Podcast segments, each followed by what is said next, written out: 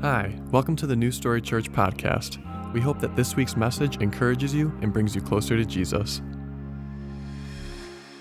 From everyone's welcome here. We're so glad that you decided to be with us here at New Story Church this morning. We are in a critical, important series right now called Wrecking Room, and we're talking about something called deconstruction, specifically Christian deconstruction, and what it means for us to go through a process of deconstructing faith or deconstructing the Christian culture that we were raised with. In fact, the message that I gave last week, I've never received that much feedback from a message before. I was getting emails, text messages. We got a lot of people uh, checking it out, and it's been really cool to see uh, what the response we've been getting from that message, and uh, I'm really looking forward to this week as well. This is week two, and just in case you're like, hey, I missed last week, I would recommend checking out last week's message because it's a conversation that's going on over a number of weeks.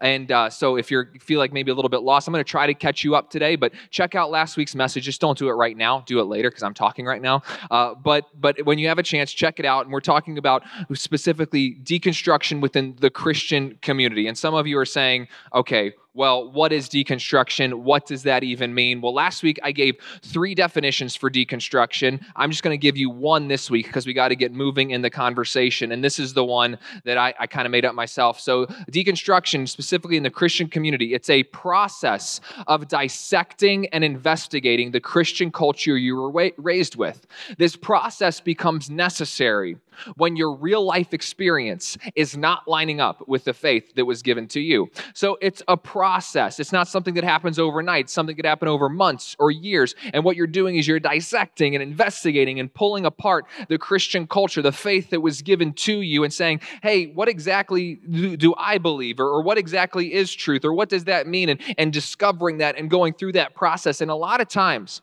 this process becomes necessary when what you were raised with is not necessarily lining up with your life experience. And so that second statement is really what we're going to be examining today. We're talking about why have people deconstructed? Why are people going down a direction of, hey, I need to dissect this and look at this, and what exactly about someone's real life experience may not be lining up with the faith that was given to them? And I also want to give you, I gave you this last week, here's my goal for this series. It was, I was wondering if it's going to be three or four weeks. This series is going to be four weeks. But here's my goal for this series. My goal is to initiate a conversation amongst differing views and generations that could lead to understanding and healing. That's the goal, to initiate a conversation amongst differing views and generations that could lead to understanding and healing. Because generally speaking, once again, this is generally speaking. It's not true across the board, but generally speaking, those who find themselves in a grouping of deconstructing their faith or deconstructing the Christian culture they were given or raised with are in a millennial or Gen Z age group. And typically speaking, those who are in the church that are not deconstructing, that don't really like this whole thing, that are confused about it, they are baby boomers or Gen Xers. This is generally speaking. There can be some crossover. But what has happened is there's become such a divide over a conversation like this one that people won't even talk to one another. I know people who are deconstructing who feel like they can't talk to their closest friends and family about the process they're going through. And so my goal is to create a, a, an environment where people can begin to have conversations that could lead to healing, that could lead to unity, that could lead to, oh, hey, we maybe better understand one another and where we, each other is coming from. And so for those of you who are wondering as well, hey, I know, what, what are you doing sitting? Because I don't normally sit. If you weren't here last week, I said week one and two, I'm going to be sitting because I want to make sure that I say things clearly and calmly. Normally I talk really fast. I'm moving around. I'll be back to doing that next week. So if that's what you want me to do, I can do that next week. We'll be back to that. But th- I'm sitting now because I want to make sure that I articulate myself uh, uh, more clearly and better, and I can slow down a little bit. And so we're we're going to get there. We're good. But this is just, you know, we're sitting this week because we want to handle things well. So we're talking about why are people deconstructing? Why have people went on this direction? Why have people went to this path of starting to break down the Christian culture they were raised with? Well, the, the simple answer is that there are some things that people were raised with. They were told, hey, this is how things are. But then when their real life experience came into play, there, there are a lot of ways in which maybe what they were given or maybe what the church taught them, it felt as if the church fell short for them. And so what we're going to have to do today is we're going to have to discuss some things that might make us a little uncomfortable. We're going to discuss some things that might be a little bit difficult for us to hear. And one of the things I've heard people say before is this. I've heard this from multiple people. Hey, we should not discuss areas where the church has, has not done well. We should not discuss areas where the church has failed. We should not discuss these things publicly, because when we discuss these things publicly, it just hurts the church. I wholeheartedly just disagree with that statement. In fact, I think that we should have these conversations publicly. I feel that we should discuss these things. What actually hurts the church is when we choose not to be honest, when we try to sweep things under the rug, because what that does actually is it puts on a veil of arrogance and not a veil of humility. And what we're doing is that we're saying, hey, you know what? I'm just going to try to hide things instead of being honest. This was not the approach of the early church to just hide things.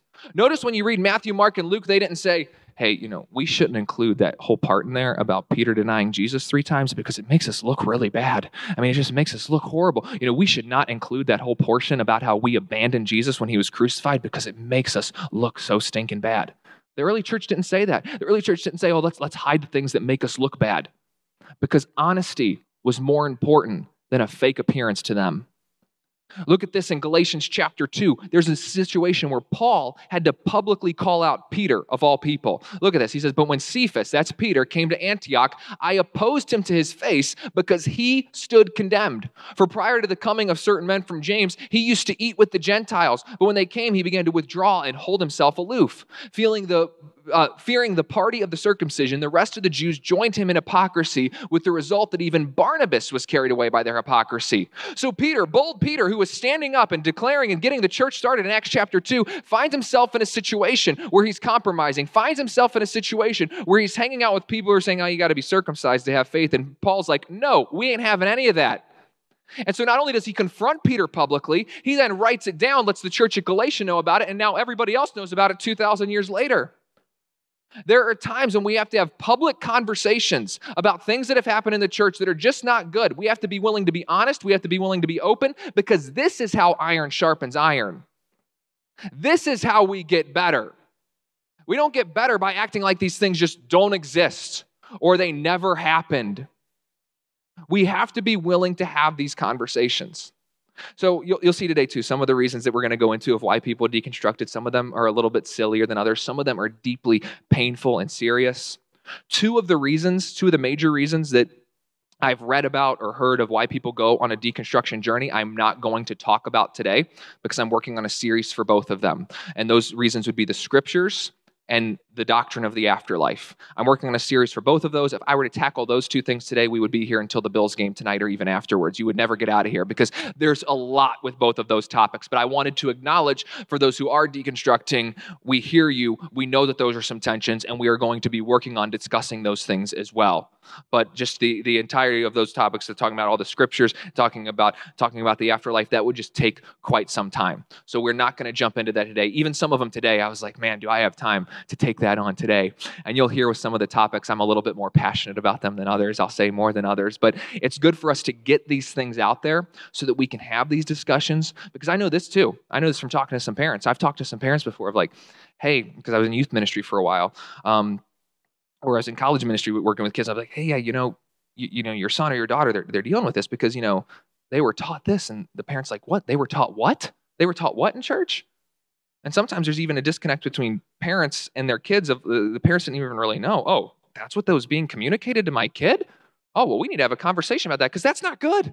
That's not good. So I'm, we're trying to get as much as we can out there. I'm not going to cover every reason why people have went on the deconstruction journey. I'm not, I don't have time to do that. Some of these things are just the first domino to fall. Some of these things overlap for people in one another, and they, and they have, you know, a lot of different reasons.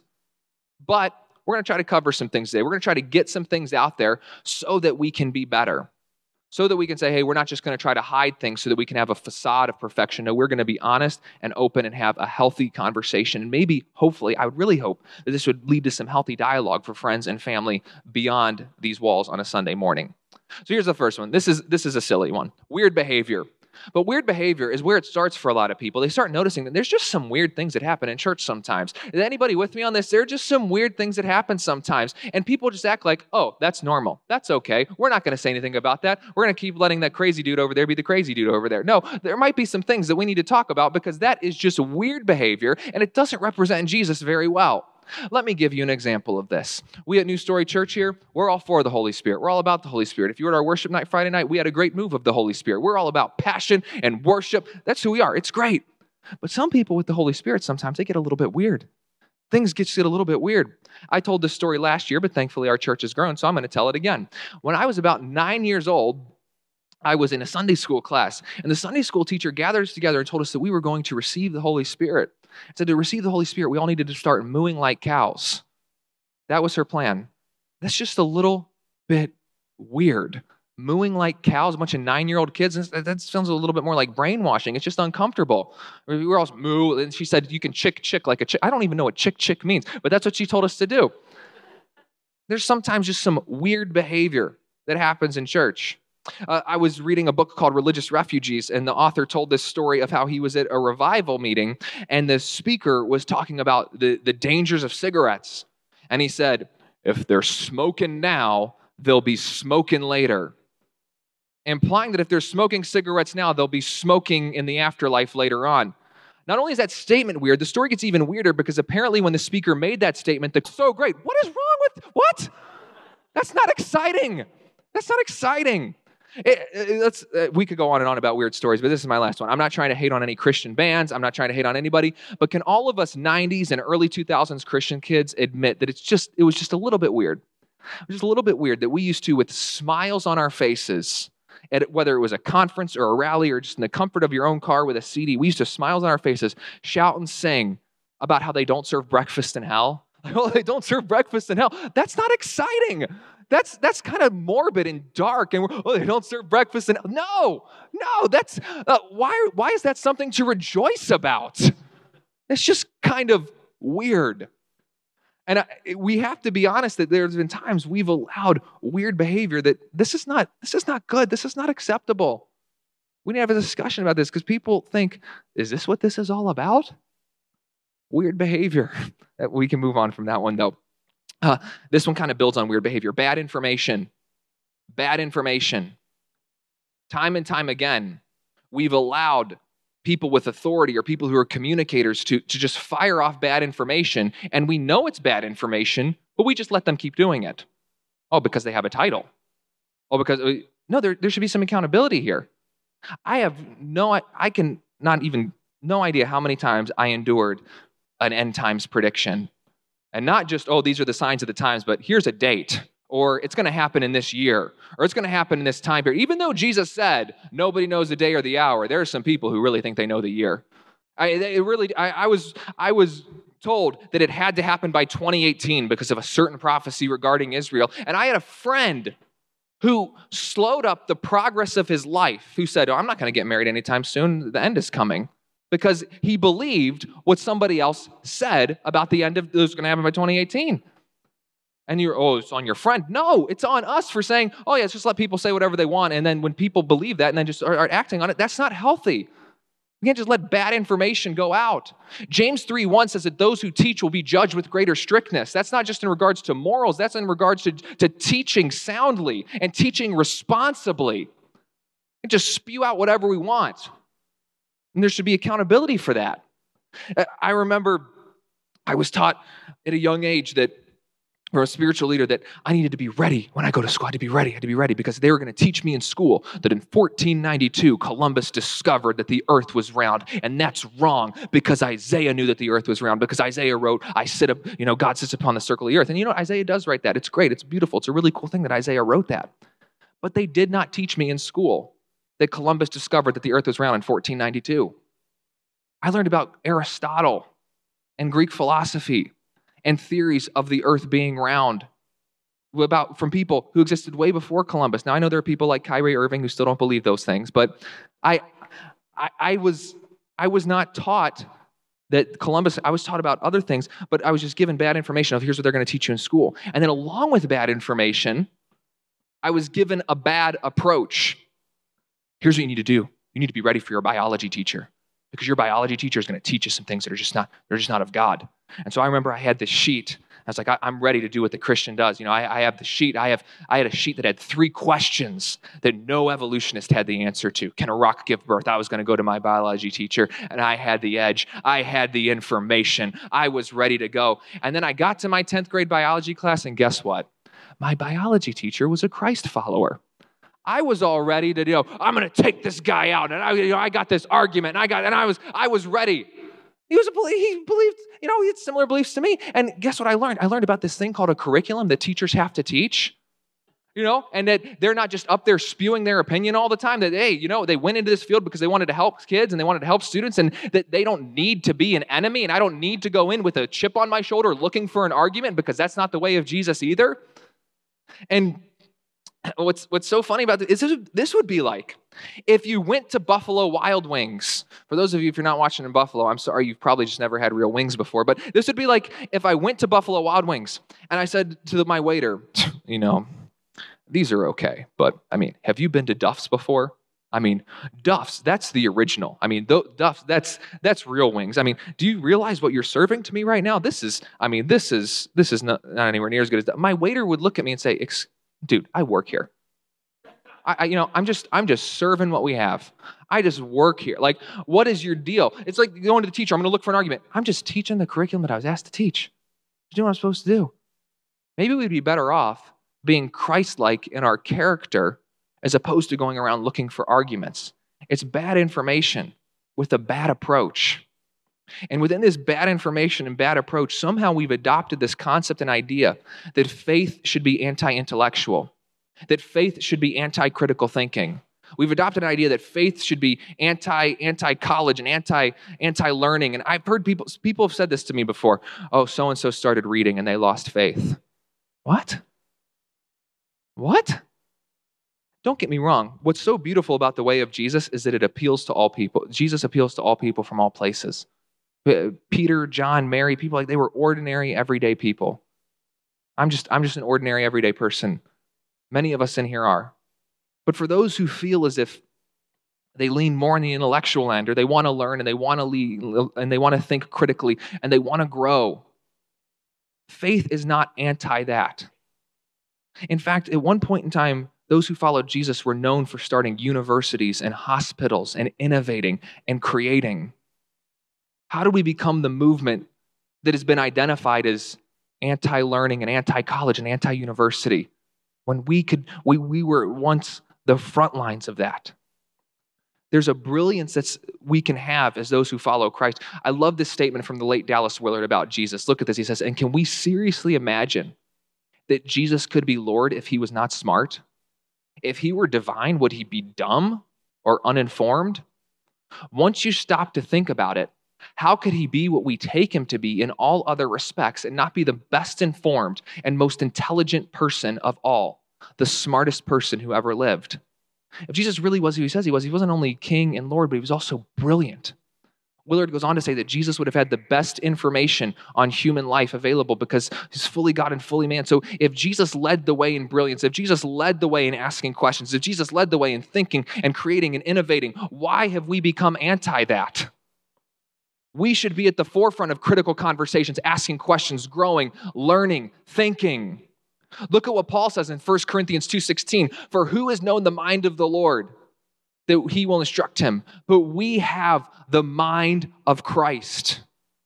We've been given the mind of Christ, the mind of the one who existed before creation, the, the mind of the one who in him all things hold together. So we should not be anti-questions, anti-thinking, anti-all education. We should be engaging with that. We should be learning together, and it shouldn't have to be, oh, it's this or that. No, if you are, if you feel like you lean more intellectual, if you feel like you want to read, if you feel like you want to learn, the faith, uh, community of faith, we should be embracing that and moving forward as innovators and creators.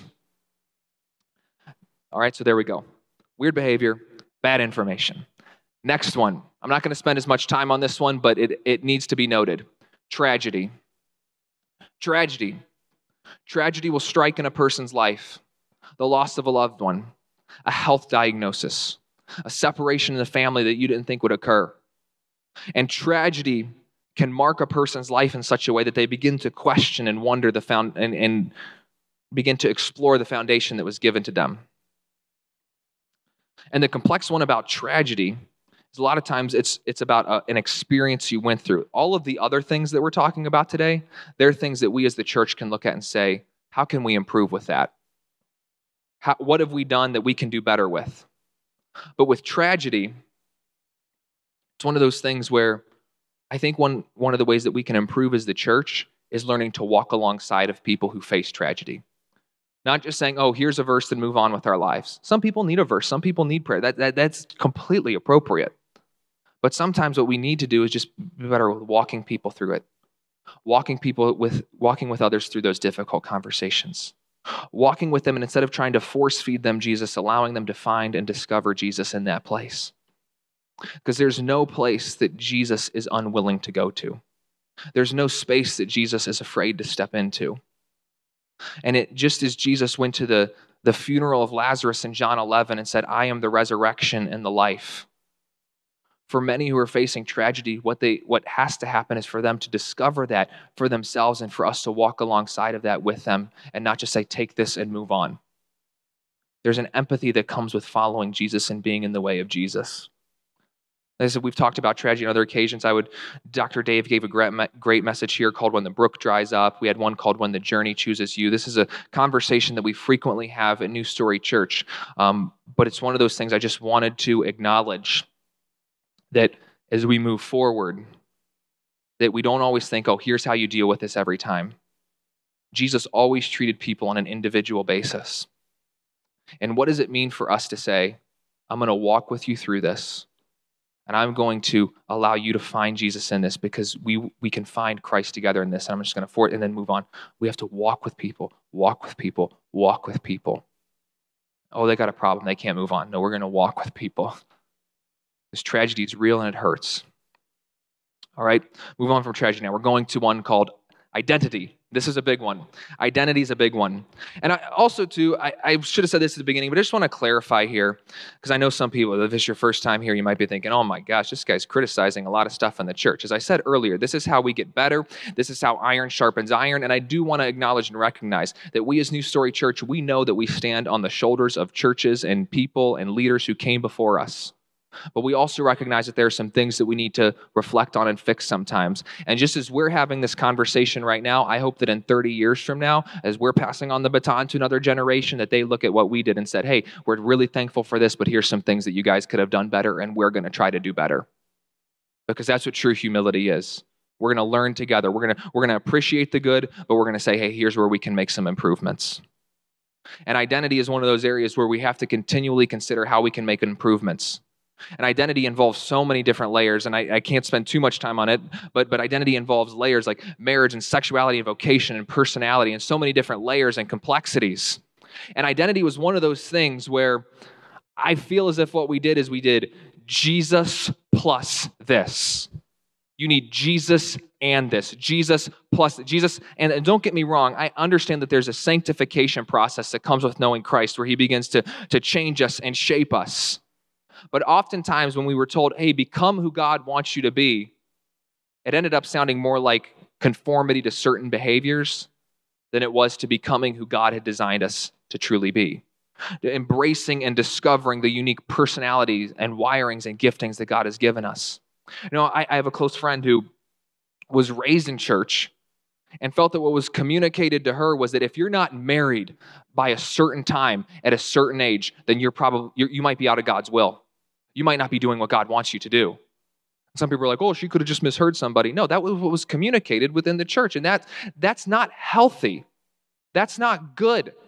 When Paul was writing to the church at Galatia, his goal was not for them to, you know, that you would get married or do this. His goal for them was this in Galatians four nineteen, that Christ would be formed in you. That's the ultimate goal. That Christ would be formed in us. And guess what? When Christ begins to be formed in us and we begin to be shaped into his image, other things will begin to fall into place. I even remember, I, personality-wise, I always loved humor and making people laugh and being funny. And I and I felt like, oh, I can kind of be funny in some Christian circles, but when I'm with people who aren't Christians, I just have to be serious all the time because that could hurt my witness if I if I joke and I make the wrong joke. No.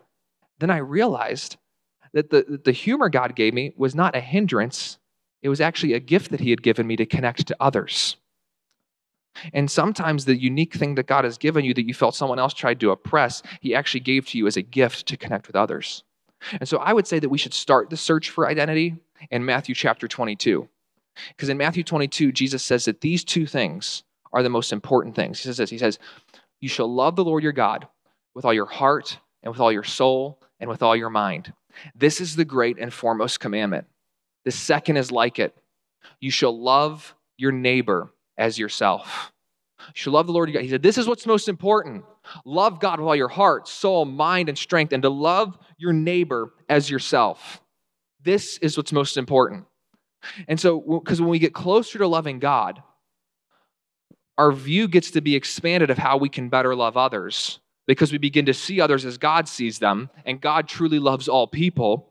And when we love God and love others within the giftings and the abilities that God has given us, we begin to grow into and become the people that God has designed us to be.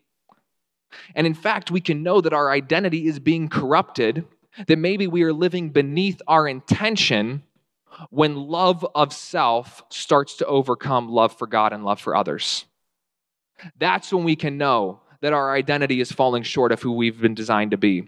When love of self starts to become the priority over love for God and love for others. But if, when we love God and love others, guess what? When that's our priority above all else, when the Spirit of God is driving us into that above all else, we will begin to become who God has asked us to be. And all of those other things will begin to fall into place. And he'll begin to speak to us about who we should become and, and things we can change and, and how we become fully who he's called us to be. Love of self is what will corrupt the love of God and love of others. But when we love God and love others above all else, we will begin to become the people that God has called us and designed us to be. Next one. This is a big one. This is a heavy hitter. Christian nationalism. Christian nationalism. This is one of the top reasons that I've seen people feel as if they can no longer be a part of a church or attend a church. I'm going to say this very clearly. People should not feel as if because they're affiliated with a certain political party that they are not welcome in church. And unfortunately, that has happened, and it's horrible. Jesus is the priority. Jesus is the priority. And I know far too many people who have a greater vision for the United States of America than they do for the kingdom of God. I know far too many people that I can read all on their social media about what they think about the United States and where we're going and what we should be doing, but they have very little to say about the Great Commission of going to make disciples of all nations. Far too many people get this mixed up. And don't mishear me. I'm not saying that we shouldn't be involved in political discourse. I'm not saying that we shouldn't be involved in critical conversations in our society. I was at a Compass Care meeting a couple weeks ago. There's things that we can be involved with. There are things that we can discuss, but we need to make sure that we're being Christ-like in those things. And we need to ensure that our love and our vision for, for, this, for whatever it is that we're in, for this country, the state, or whatever, does not exceed the vision that God has given us for his kingdom. And that people shouldn't feel as if, oh, if I don't agree with you politically, then I can't be a part of what Jesus has. But far too many people feel that way. I, I cannot say this more clearly. Jesus Christ did not come to rescue America. Jesus Christ came to rescue humanity. And humans exist in all countries, in all places. And his church exists in all countries, in all places. And Jesus Christ did not come to save and rescue America. He came to rescue humanity. And I know that, oh, you know, there's Judeo-Christian values in the starting of this country. And I get that. And if you want to have that argument, that's great. But when people start to say things like, oh, this is a Christian nation, I'm sorry, that's bad theology. Israel was a Christian nation. They were a theocracy. But now in the way of Jesus, the way in which we are a light to the world and a hope to the nations is not through a certain nation, but it's through his church. And his church exists in all places, amongst all people, all over the place. And God doesn't look at one nation and act as if he likes it more than others. That's not how things work. In, in the way of Jesus, here's what we recognize. We are not Americans who happen to be Christians. We are Christians who happen to be Americans. That is our primary identification. That's who we should be above all else. And as we move forward, the mission of Christ as the church, that should be primary. To walk in love, to walk in humility, to walk in honesty and openness and truth, to, to be the people of love, joy, peace, patience, kindness, goodness, and faithfulness. To be the people who love our neighbor even when they don't see things the way that we do. And we can't allow other things to be prioritized over that or to get mixed up into all of that. The mission is to build his kingdom on earth as is in heaven, and that is in all places, not just one select place or wherever I feel most comfortable. The mission is to build his kingdom. I love when uh, Jesus was kind of asked a political question. Some religious leaders came to him and said, hey, should, you know, what should we do with taxes to Caesar? This is in Mark twelve. And Jesus took the Roman coin that had the image of Caesar on it. Caesar, pretty crazy leader, by the way. And Jesus said, you know, give to Caesar what is Caesar's, and give to God the things that are God's. You know what Jesus is saying? Give to Caesar that which bears his image, his coin, because that's temporary, that's fleeting. But give to God that which bears his image, your very self, and be a part of the eternal work that God has called us to do, because that is far greater than any vision and any mission that we could ever come up with on our own. Work for the eternal above all else instead of the temporary. Next one. This is a really heavy one. Abuse. Abuse. They keep getting oh, heavier and heavier. But now within abuse, there's kind of leading up to that would be general like church hurt. And it's a term a lot of people use. We're not going to talk as much about church hurt today. That would involve gossip and division and dissension and things like that. But we, we're going to spend some time here on abuse because this is an important one. And we can't get this one wrong. And one of the points that I think would help to animate this point even and to, and to bring this out a little bit was a situation about ten years ago in two thousand eleven.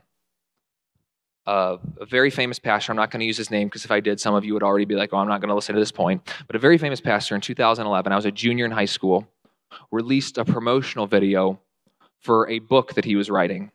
He was walking in an alleyway. Some of you know exactly what I'm talking about, and you're saying, I can't believe this was ten years ago. And he's in this alleyway, and he's asking all these different questions about the afterlife.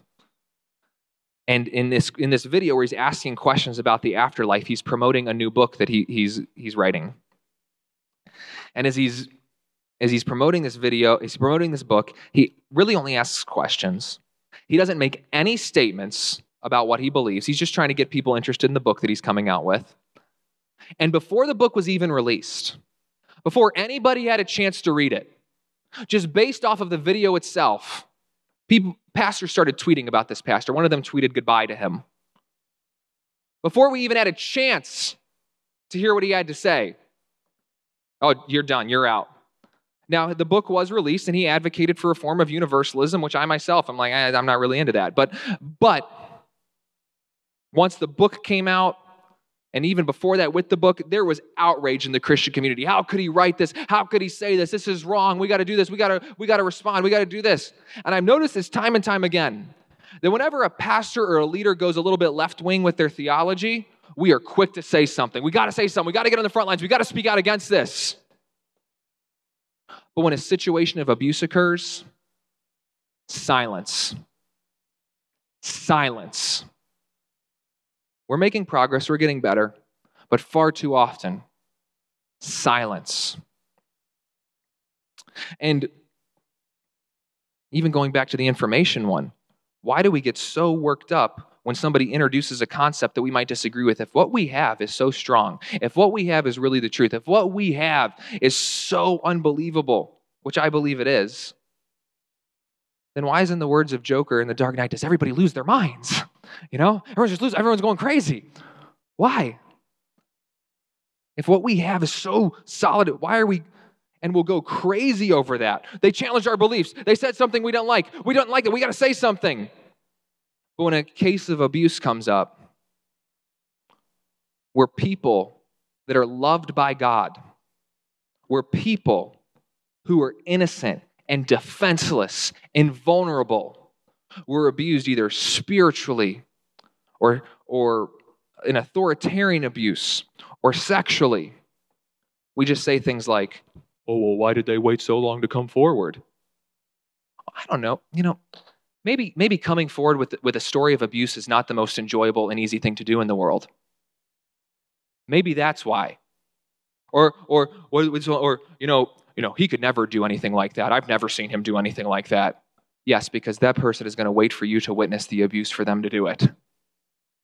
Or, um, oh, you know, I mean, maybe he did it, but some things are taken out of context. Or, or I, this one, this is one a lot of people say. Um, maybe, maybe he did it, but he needs to be restored so that we can get him back to his position. So whether it's on a small level or a large level, a lot of times we act as if this person is not doing what they're doing, that somehow the kingdom of God won't move forward. Guess what? The kingdom of God will be just fine. The church will move on just fine. But let's say that there was a scenario where some people came forward, the person admitted that they did it, and yes, the church should walk alongside that person for a restoration process, if, especially if they admit that they did it. But restoration does not mean restoration to a title or a position. You can have restoration without that happening. Too often we think that restoration means restoration to a title and a position. No, that doesn't have to happen. I mean, it could, but it doesn't have to. That's not, restoration is a completely different process. We are all these different, oh, you know, could it have happened? What, you know, and it seems as if even for those who then say things like, well, you know, he probably did it, but we need to be very careful with this, as if the concern is more so for the abuser and for the church or the institution than it is for the victims. People seem to be more concerned about, well, we got to protect this, we got to protect this organization, we got to protect this institution. No, we need to step up and protect those who were vulnerable and hurt and were given a wrong view of who God was because somebody decided to use their authority and their power in an extremely inappropriate way. Uh, Rachel Denhollander was one of the first girl to publicly come out against uh, U S Gymnastics Doctor Larry Nassar, if you want to even call him a doctor. And um, and she publicly came forward, and she's a powerful testimony. And she's she's now a lawyer. She's a Christ follower. And she had this to say about abuse within the church. She said, we see a lot of people deconstructing their faith because the God that they have been taught is not a righteous God, is not a loving or a trustworthy or a safe God. It's not the God of the Bible. So it should make sense to us that we have so many in this generation deconstructing their faith. They have been given a false gospel and given a false God. I've heard people say, well, they were abused, but that had nothing to do with Jesus. Well, they were given a false gospel and a false God. It's a traumatic experience, process of, of who even knows, just... They were given a false God and a false gospel because somebody decided to do something. It was absolutely horrible. Jesus took this seriously as well. Jesus said, for those of you who cause a little one to stumble, it would be better for a millstone to be tied around his neck and to be thrown into an ocean. And when that word for stumble, it doesn't mean, oh, you know, if you go and drink a beer, you make someone else drink beer, you made them stumble. No, that's not what Jesus is talking about there. This is the Greek word scandalizo. It's where we get the word scandal from. This is, this is the meaning of the word stumble. To cause a person to begin to distrust and desert one whom he ought to trust and obey. To cause a person to begin to distrust and desert one whom he ought to trust and obey. Those who use their role and their title and their influence to abuse are causing people to mistrust the one who we should be able to fully trust, Jesus Christ. Jesus takes this seriously. Look at the way Eugene Peterson translates this passage in his Message translation. On the other hand, if you give one of these simple, childlike believers a hard time, bullying or taking advantage of their simple trust, bullying or taking advantage of their simple trust, you'll soon wish you hadn't. You'd be better off dropped in the middle of the lake with a millstone around your neck. Jesus took this seriously. So church, it's time we start taking this seriously. No more excuses. No more, oh, this will him on that. No, we speak up for the vulnerable. We speak up for the hurting. We speak for the broken. We stand for those, and we stand with those whose voice has been taken from them so that they can have a voice. We stand with them. And church, we say this is no longer acceptable, and we are going to work together as a church to make sure these things no longer happen because these people are dearly loved by God, and we will not allow evilness and wickedness and, and just downright sin and destruction to reign in the church anymore. We will stand for those who have been hurt. Last one. Many of us were raised in a context where it felt as if we got to get older, and, and it just seemed like God didn't have much of a vision. It seemed as if the, the God that we knew wanted us to make a decision, read our Bibles occasionally, don't drink or chew or run with girls that do, you know, that whole thing. Because for some reason, it was always the girls who were in sin, not guys. I don't understand that either, but that's another thing we could talk about. It was always, you know, guys, it's all, you know, the girls, it's their fault, guys, it's their fault. Uh, no, guys, you're responsible too. Don't don't fall for that garbage. But anyways, so, but anyways, you know, don't don't just, you know, make the decision, read your Bible, and then one day, one day, you're gonna get to heaven, and it'll be all good. It was as if Jesus came, and the only reason he came was so that we could get to heaven one day. And don't get me wrong, there's this beautiful hope of eternal life. But what if eternal life was not just about quantity of life, but it's also about the quality of life that we can experience now? What if the, the quantity is, a, is an add-on, it's a bonus? What if it's about a quality of life that we can experience now? To know him in this age and to be fully known by him. Jesus says this in John seventeen three, this is eternal life, that they may die one day and go to heaven. No, it doesn't say that. He says, this is eternal life, that they may know you, the only true God, and Jesus Christ, whom you have sent. Eternal life begins now. New life begins now. There is an intention and a purpose and a design and a meaning that God has for you now. That's why Jesus taught us to pray, your kingdom come, your will be done on earth as it is in heaven. Jesus isn't telling us to pray for the end times and pray that the kingdom will come one day. He's asking us to be in a conversation with God, that we would bring about God's kingdom work, his eternal work on earth as it is in heaven.